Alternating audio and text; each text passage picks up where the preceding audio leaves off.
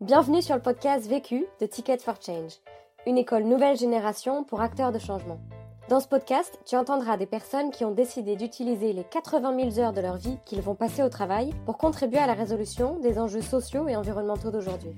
Ils ont soit créé leur propre projet, soit rejoint un projet existant. Leur point commun à tous, ils construisent une carrière qui a du sens et de l'impact. Et ils te donnent leurs meilleurs conseils suite au succès et aux galères qu'ils ont vécu sur des questions bien précises. Vécu est devenu le premier podcast collaboratif fait par et pour des acteurs de changement. Depuis janvier 2019, nous formons des personnes à la réalisation des épisodes que tu vas entendre, pour faciliter le partage d'expériences entre acteurs de changement à grande échelle. Cet épisode a par exemple été réalisé par Marine, formatrice soft skills, coach professionnel certifiée et comédienne improvisatrice. Tu peux la retrouver sur son blog lespetitesannonces-de-marine.com. Et si tu apprécies ce podcast et que tu as envie de nous soutenir, tu peux nous laisser un commentaire 5 étoiles sur Apple Podcast. Ça permettra à d'autres de découvrir Vécu. On se retrouve jeudi prochain. En attendant, bonne écoute. Je n'ai qu'une question à vous poser. C'est quoi la question? C'est quoi le problème? Vécu À chaque galère, des apprentissages. Vécu, des retours d'expérience pour gagner du temps et de l'énergie. Je m'appelle Julien, euh, Julien Vidal, j'ai 33 ans. Je suis derrière le projet Ça commence par moi, qui est à la base une initiative tout à fait individuelle que j'ai menée du 1er septembre 2016 au 31 août 2017. À l'époque où je rentrais de France, je venais de trouver un nouveau travail euh, de coordinateur d'équipe et de projet chez Unicité. Et à côté de ça, j'avais envie de balayer devant ma porte face à toutes ces urgences que j'avais vécues euh, à l'étranger pendant 7 ans. Je suis parti d'abord dans une carrière dans l'humanitaire, dans la solidarité internationale. Et en Colombie pendant deux ans et aux Philippines ensuite pendant deux ans et demi, j'ai vu les grands dérèglements de notre époque, à savoir les inégalités économiques et sociales en Colombie, à Bogota. Et aux Philippines, je me suis rendu compte du désastre écologique euh, qui allait euh, malheureusement crescendo et de ces gens qui payaient nos pots cassés à nous, notamment dans les pays euh, du Pacifique avec euh, une recrudescence des typhons, des inondations. En rentrant en France, je me suis dit, moi, dans tout ça, qu'est-ce que je fais? Et si ça commençait par moi? Et c'est comme ça que j'en suis venu à tester dans mon quotidien, tous les jours pendant un an, une action éco-citoyenne et à raconter cette expérience sur un site internet, ça commence par moi.org. Euh, je pensais faire ça pour mon entourage. Et la première année, il y a eu plus de 100 000 personnes, plus de 100 000 visiteurs sur le site internet on a eu un million de visiteurs l'année dernière. J'ai sorti un livre au seuil en septembre qui raconte les coulisses de ce projet, de ma démarche, les relations avec mon entourage, ma famille, mes collègues, tous les moments où j'ai voulu arrêter, où c'était trop dur. Et euh, le livre a déjà été réimprimé six fois, ce qui montre qu'il y a vraiment quelque chose qui est en train de se passer à ce niveau. Et, moi, je m'en félicite. Je suis très heureux euh, d'être dans ce tourbillon euh, d'effervescence positive. La question. La question à laquelle je vais répondre euh, dans ce podcast est comment tenir le cap quand on est remis en cause de toutes parts Le vécu. Quand j'ai commencé euh, à agir à mon échelle, je me suis très vite rendu compte qu'il y avait euh, une sorte de, débat sous-jacent à ces questions qui était de dire oui, mais. Oui, mais ça sert à rien d'agir parce que finalement, au niveau individuel, on n'est rien. Et puis surtout, face à l'urgence, euh, bah, il faut euh, prendre des initiatives qui sont d'ampleur et donc du coup qui ne peuvent être prises que par les États, les entreprises et donc finalement agir à son échelle. Euh, c'est non seulement inutile, mais presque contre-productif parce que ça pourrait faire penser aux gens qu'ils font déjà leur bonne action et, ça, leur permettrait de se concentrer que sur ça. Et, je l'ai beaucoup entendu. Et un moment assez dur, ça a été euh, à la fin du projet, j'ai eu de la chance d'avoir pas mal d'échos dans, dans, les médias. Et donc, on a commencé à voir euh, euh l'initiative, ça commence par moi, euh, sur des grands journaux, presque à la télévision, un peu ce genre de choses. Et un média que je suis beaucoup, qui s'appelle Monsieur Mondialisation. Je pense pas que ce soit forcément lié à moi, mais on était dans cette période un peu de, de, de marche pour le climat, de, de Nicolas Hulot qui démissionne. Et donc on a cette tribune qui sort et qui dit que en gros euh, l'action individuelle est inutile, contre-productive et que vraiment en fait euh, euh, si je les lis et si je les prends au pied de la lettre, tout ce que je fais ça ne sert à rien. Et au contraire même, je vais à l'encontre de, de, ce que j'aimerais promouvoir, c'est-à-dire la construction d'un monde meilleur, plus respectueux du vivant.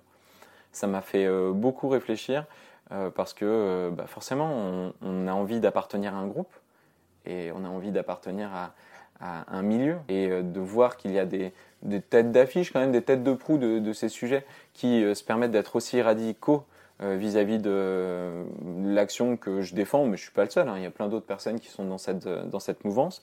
Ça m'a fait bizarre parce que je me suis dit, mais du coup, en fait, est-ce que j'arriverai à, appartenir à, à ce groupe-là? Est-ce que, est-ce que ça sert à quelque chose aussi? Et puis forcément, dans la question de l'impact, oui, je suis conscient de cette urgence-là, mais est-ce que ça sert à quelque chose?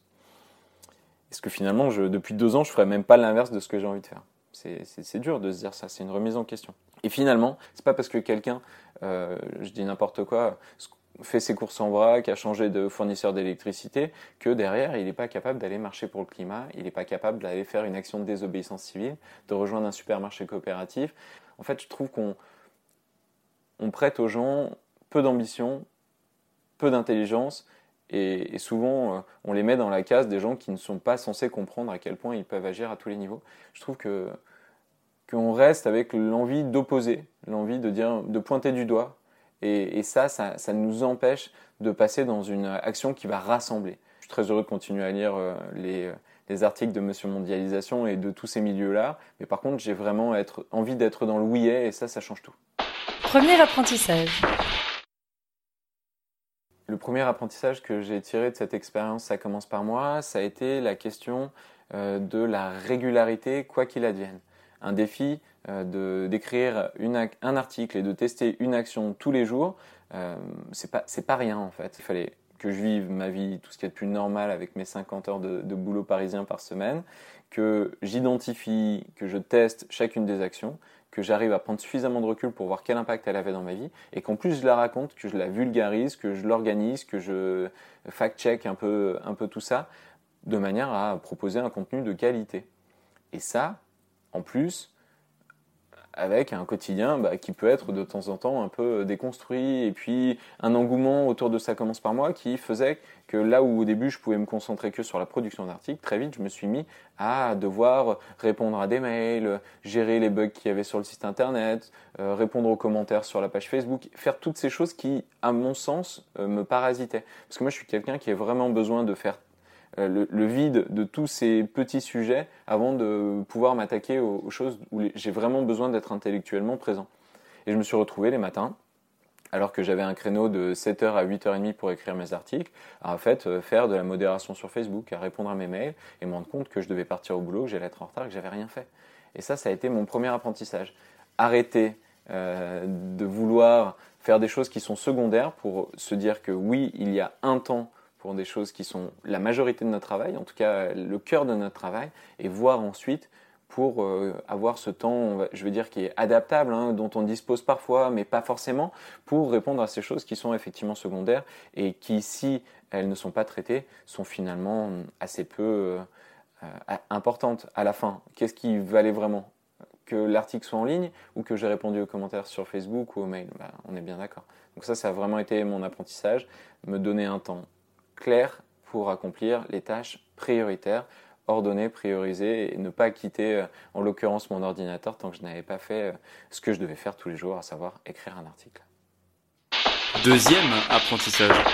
Mon deuxième apprentissage euh, à travers cette expérience, ça, commence par moi, ça a été d'accepter mon imperfection et de me, de, de m- de me servir de cette imperfection, non pas comme euh, bah, une menace, un risque qui allait me faire tourner en rond, revenir en arrière, me faire me poser plus de questions que vraiment passer à l'action, mais au contraire comme une opportunité. Une opportunité de toujours me poser la question de tiens, est-ce que tu es vraiment sûr?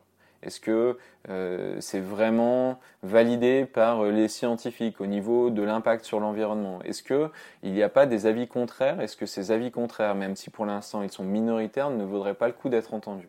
Parce que on peut vite tomber dans le piège du passage à l'action qui nous fait mettre la tête dans le guidon et puis vouloir mettre en avant la vérité qui nous arrange. C'est un peu ça.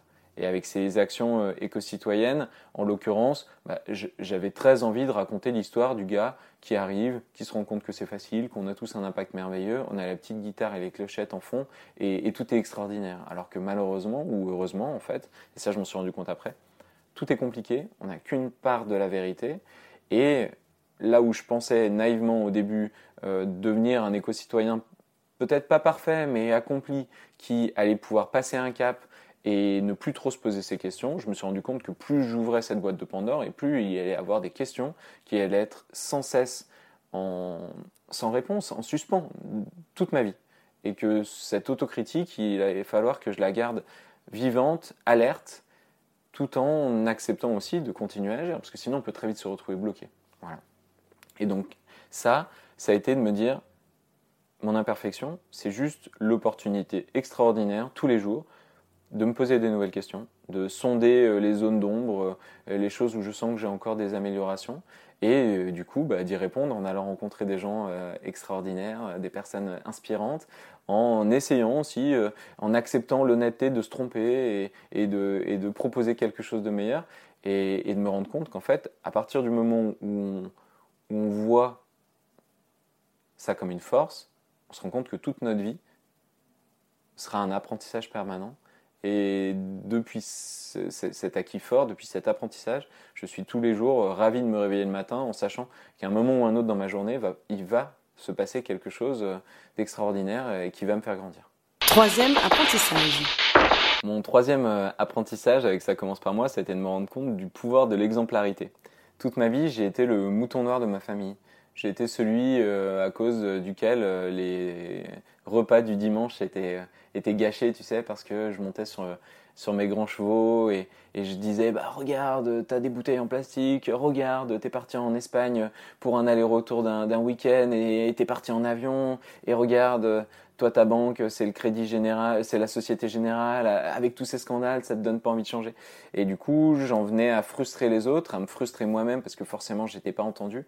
Et je me mettais ou je, nous mettais dans la situation euh, d'échec inévitable ce qui fait qu'au petit au fur et à mesure euh, j'étais de plus en plus frustré je sentais que je ne pouvais pas euh, parler de ça. Et donc du coup j'avais d'une certaine manière les gens autour de moi qui ne reconnaissaient pas l'être que je voulais être tu vois, ce qui faisait vraiment euh, la personne que, j'étais, les valeurs que je voulais mettre en avant. Et d'un autre côté, bah, je voyais bien aussi que les gens autour de moi, ils, en avaient marre d'être jugés et de, se sentir imparfaits. J'ai pris le temps et j'ai eu de la chance de partir longtemps à l'étranger. Et ça m'a fait, ça m'a fait prendre une pause qui était bienvenue. Et ça m'a fait aussi me rendre compte que finalement, euh, on, est tous porteurs d'une vérité. Et il y a cette phrase qui me reste en tête qui dit que l'expérience est une lumière qui n'éclaire que celui qui la porte.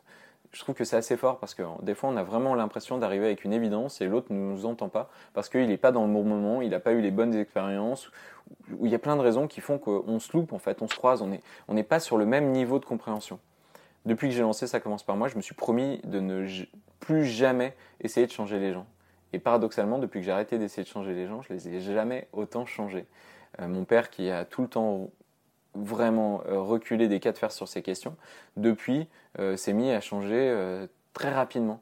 La dernière fois qu'il est venu à Paris, il m'a dit euh, bonjour, c'est la première chose. Et la deuxième, c'était elle est où la maison du zéro déchet?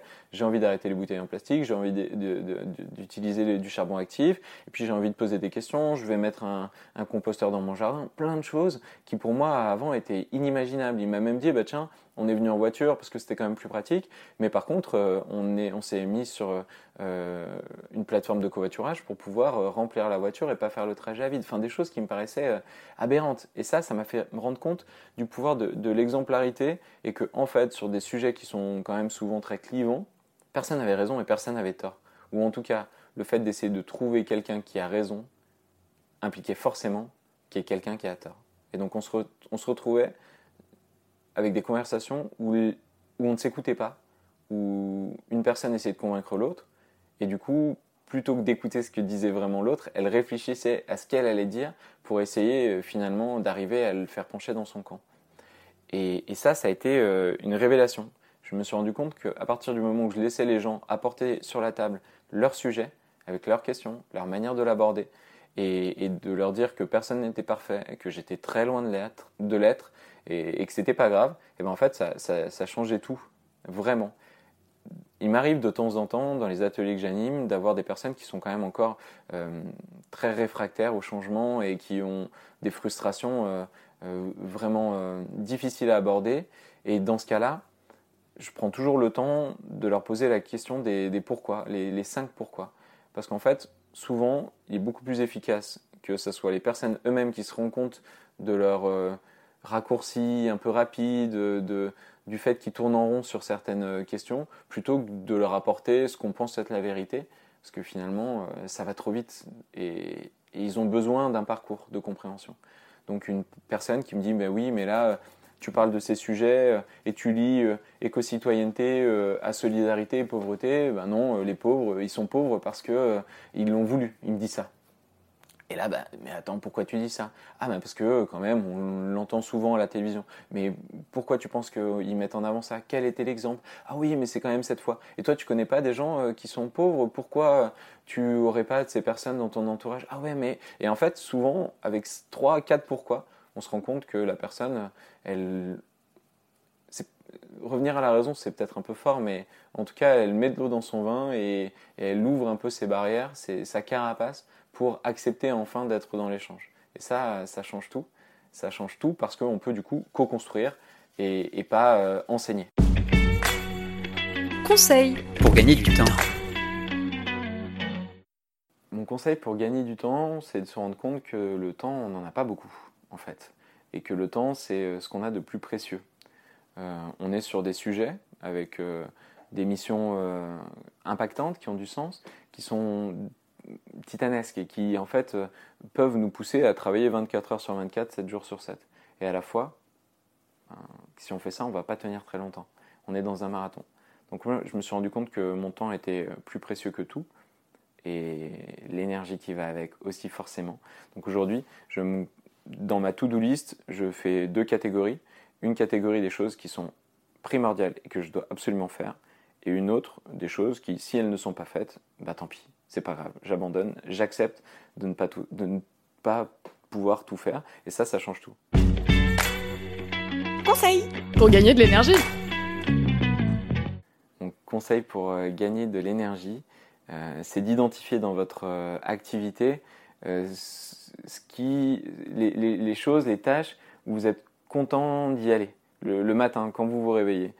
Moi, je sais que ce qui recharge mes batteries, c'est de rencontrer les gens, et de euh, les faire parler, de les faire témoigner de leur parcours éco-citoyen. D'animer des ateliers, c'est ça qui me recharge. Du coup, je me force à organiser dans mon emploi du temps au moins un, voire idéalement deux espaces euh, d'échange toutes les semaines. Si j'arrive à faire ça, derrière, je suis boosté pour, euh, pour le restant de la semaine et je peux affronter ce qui me plaît moins, en l'occurrence les tâches administratives, le suivi de la comptabilité et même l'envoi de mails dont je ne suis pas très friand.